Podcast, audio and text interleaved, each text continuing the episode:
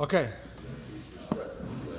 Some people say that the number one problem in the teenagers and in the today and in education is that too many things are pushed on them, right? And some of us felt that we're, this is a teenager stage. You feel like things are pushed on you. You're imposed. Things are imposed on you, and you feel like you want to make your own choices. I want to be on my own. I don't want my parents telling me what to do. I don't want my teachers telling me what to do. I want to do things on my own. And it's not just by teenagers, it's by little kids also. These days, more than ever, the kids feel like they're entitled to, to tell, their, tell everyone, all their educators and parents, what they want, and everyone has to follow suit. Some kids have some ideas from a young age and know what they want. Story. Yeah, there's more, some more extreme than others, but in general, it's this new, it's, it's the new um, atmosphere that everyone feels like they have, they're entitled to their what they want, and then whether it's good or not good, there's a very interesting insight that the parsha can teach us with regards to this. When the Yidden, when the Jewish people came across the, the Yam Suf, right, seven days after they became Hashem's nation, Hashem took them out of Egypt. What was the first thing they did?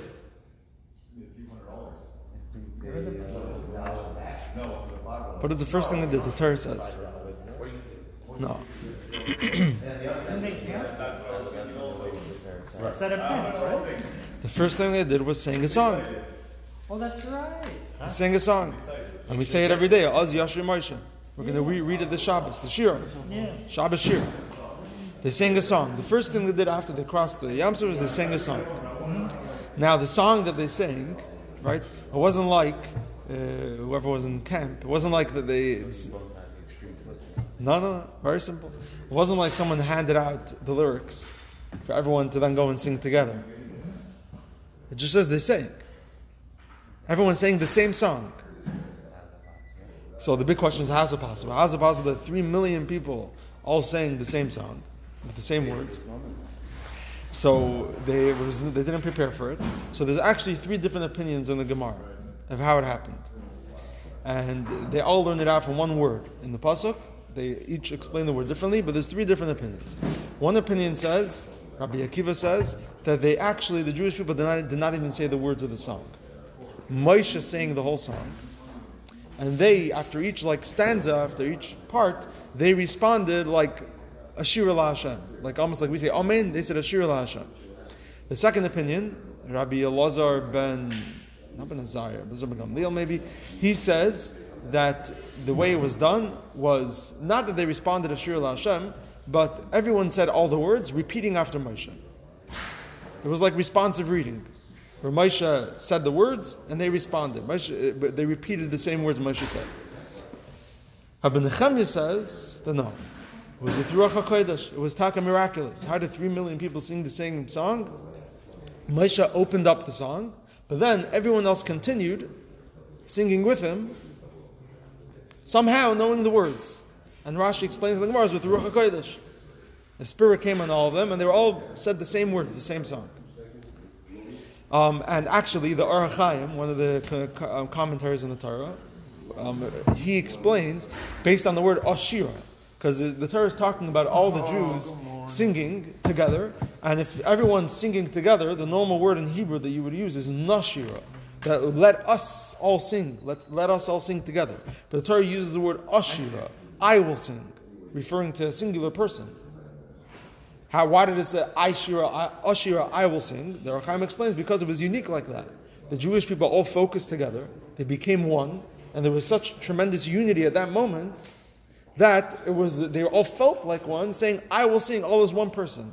And because of the tremendous, tremendous unity that was felt, the Spirit came on them, this Ruach HaKodesh, and they all said all the same words. Um, and they were all. Uh, that's that's the three different opinions in the Gemara. Now, what's unique about all three opinions is that even according to the third opinion, that it was with Ruach Hakodesh, that a spirit came on them and they all said the words. Even according to that opinion, Moshe still began. Moshe still opened the song, which is interesting. Meaning, according to the first two opinions, We know why Moshe had to be the one to start it, because no one knew it, right? Either Moshe said it and they responded each word, or they responded to Shir Hashem, but Moshe had to be the one saying it. According to the third opinion, that it was with Ruach HaKodesh, it was a spirit that came on them, why did Moshe have to open up? Right? The Ruach HaKodesh could have started from the first word. There needed to be an involvement of Moshe. And the reason is very simple because to accomplish such unity in a way that everyone's literally focusing on the same thing is practically impossible, right? Two Jews, three opinions, everyone's different. Everyone's, uh, no one thinks the same. And to have three million people literally feeling like one, all their differences fading away, can only happen with the power of something greater than them. It can only happen with the power of a Moshe, which the way we, we explain a Nasi, the way we explained a, le- a leader like Moshe, is that he has, everyone is included in Moshe. Everyone in the generation was included within Moshe. And being within Moshe, they were all there as one, part of one people, part of one nation. And the differences fade away. And therefore, Moshe opening up the song was Moshe impacting and bringing out in them the part of them which is all the same. The way they are in Moshe's presence, the way they are in Moshe. And being one, they were then able to feel this unity and express it in the way they sang. To the extreme of the third opinion that says that they literally all came up with the same lyrics together as one. So, if we think about that for a second, that Moshe was the one that brought this unity, we can have a beautiful insight into, the, into these three different opinions of how the song was sang. And we can understand, we can perhaps say, that these three different opinions understand the impact Moshe had on his people in three different ways. The first opinion, meaning they all agree that Moshe had to be the one to start it because Moshe is the only one that could bring this type of unity. That everyone, all the differences should fade away. But they understand it happening in three different ways. The first opinion that says that they didn't even say the words, they just responded to Shir Hashem, but Moshe said all the words. That opinion understands that what's true, what's the true impact that Moshe can have on his people? The true impact is when they all literally surrender and submit themselves to Moshe. When they give themselves up to Moshe. In a way that there's nothing else other than their leader. And when there's nothing else other than their leader, all their differences and all the things that I don't like about someone or all the things that are unique about me fade away. Because they're all focused on one thing and submitting themselves, surrendering themselves to their leader. That's the strongest form of unity and the strongest form of impact according to this opinion. Moshe impacted them so strongly that they were able to forget about themselves, and to completely surrender themselves to Moshe. Okay, now the issue with that opinion is that if everyone's surrendering themselves to something greater, then what happens when they come back to themselves, to their real self, to who they are, not as a surrendered being? There wasn't really true unity because them as a person wasn't united with their fellow. It was because them as a person faded away and they surrendered themselves to Moshe, that's how they were able to be united. But them with who they were wasn't it is not really compatible with their fellow. The sea sea just splitting in front of their eyes, so everyone's like shaking at the moment. Exactly. But then I- when they get back to themselves, they're back to their regular self. Thunder. You get startled for a second, and a second Yeah. later, So we'll skip the middle opinion, but that's where we have the third opinion. The third opinion that says that Moshe opened, but then they each sang on their own. That is the strongest type of impact and unity, and unity that there can be. That, yeah, Moshe op- opened it. Moshe had to, to inspire them and to bring out in them a way that they can all be one and united. But it wasn't in a way that Moshe did it for them. It wasn't in a way that Moshe, that they were surrendered to Moshe in Moshe's presence. It was so strong, the impact Moshe had on them, that they were able to think like Moshe. They were able to become like Moshe in themselves, in their own mind, to come up with the same lyrics and the same song and the words exactly, everyone the same, exactly how Moshe intended the song to be sung. And such a, such a unity is the strongest type of unity. Because it was each one on their own. Not as trying to be, to, to, to lose themselves and become just, uh, put themselves on the side and focus on something outside of them. No, it was able to permeate and impact them in a way that it became them. That they were able to come up with the song on their own. And the, the, the same two general um, ways of impact can be understood in every area of life. That's where, where we started with in education, in parenting, and in every and, and the way of influencing someone. Uh, true influence is when you are able to get the other person to think like you and to make the decisions on their own in the way that you that you feel the decisions should be made. As long as you're making the decisions for them and they're just surrendering, you, your decisions may be right for them, but you haven't really impacted them because they haven't really made it theirs. The moment you're not in the picture, the moment they're away, the moment they're on their own, who says they have the tools to be able to reach where they should, uh, the, the, where they should be reaching? On their own, they don't have the capabilities because you did it for them and they felt so great in your presence, perhaps, that they were able to, to reach wherever they reached. But the moment you're not in the picture, they're left back to themselves. The strongest form of impact and the strongest form of, of unity here is where you're able to get the other person, you're able to educate them so strongly and so powerfully, and you're able to really teach them in a way that they come up with what to do, with the right decision to do on their own. And they don't feel it's being imposed on them, they don't feel someone else is telling them to do it. They feel that they're coming up with it on their own.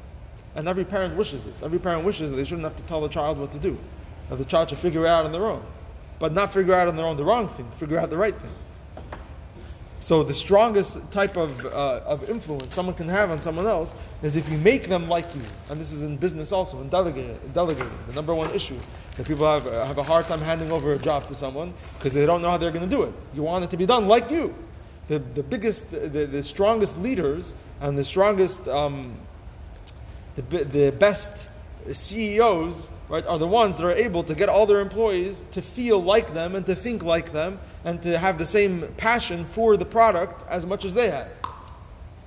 And that, that's the strongest type of, of impact someone can have. And it's not easy. But uh, with the power of Moshe, Moshe is able to do it. But uh, when, when it comes to, um, to, to Judaism, it's the same thing. We have to make Judaism ours. It can't just be something that someone smarter than us or something stronger than us or someone, someone more um, holy than us makes us feel that this is the right thing to do by preaching to us or by reading what they have to say or by hearing from them. It has to be something that we realize on our own, something that we make ours in a way that on our own we will all come up with the same song to sing. And uh, be, be our own people, using our own minds, but, but using our minds to, to, to reach the right conclusions. So um, it's very powerful. And this is what this is according to this third opinion. This is what happened when they crossed the ocean. Moshe had this tremendous impact on them in the way that they were each able to to um, to come up with it on their own. So we wish that we can be impact ourselves in the same way, and we wish that we can. It, it, it's a whole discussion when it comes to humility and when it comes to surrender. Because there's many different views, even amongst Judaism, of what is true humility, what is true surrendering is, is true humility when you when you're um, reach a point where you feel like I'm nothing, and I'm nothing in the presence of the things that are greater than me, and I don't have the ability and the capabilities of being the greatest, and I have to surrender to something greater. That's one approach. A stronger approach is on the contrary, because some people feel as soon as I mix myself into it, I can't really surrender. As soon as I mix myself into it, I can't really be humble. Hum, humility is when I put myself completely on the side and surrender to something greater. What's even stronger and more and greater than that, and what in Hasidic teaching and the Rebbe preaches, what's considered the, what we consider to be the strongest form of humility is when you can you, you can not surrender yourself, but you can become the other thing. That you you can put your own ego on the side in a way where you make your mind and your feelings and your whole being that greater power that you're trying to surrender to and you're trying to, to, to humiliate yourself to. Meaning, becoming that in a way that you think like that. Meaning, instead of saying that let, us surrender ourselves to God and put ourselves on the side, let's become God. Instead of saying let's surrender ourselves to Moshe and Moshe will lead us, let's become Moshe. It sounds what? So we could all lead. Yeah, it sounds like a play on words, but it's very. It, this is it. It's, it's it, the true um, surrender is when not I put myself on the side, but I keep myself and become what's greater than me. in the way that I can relate it and I can understand it and I can feel it. Um, yeah, Chaim.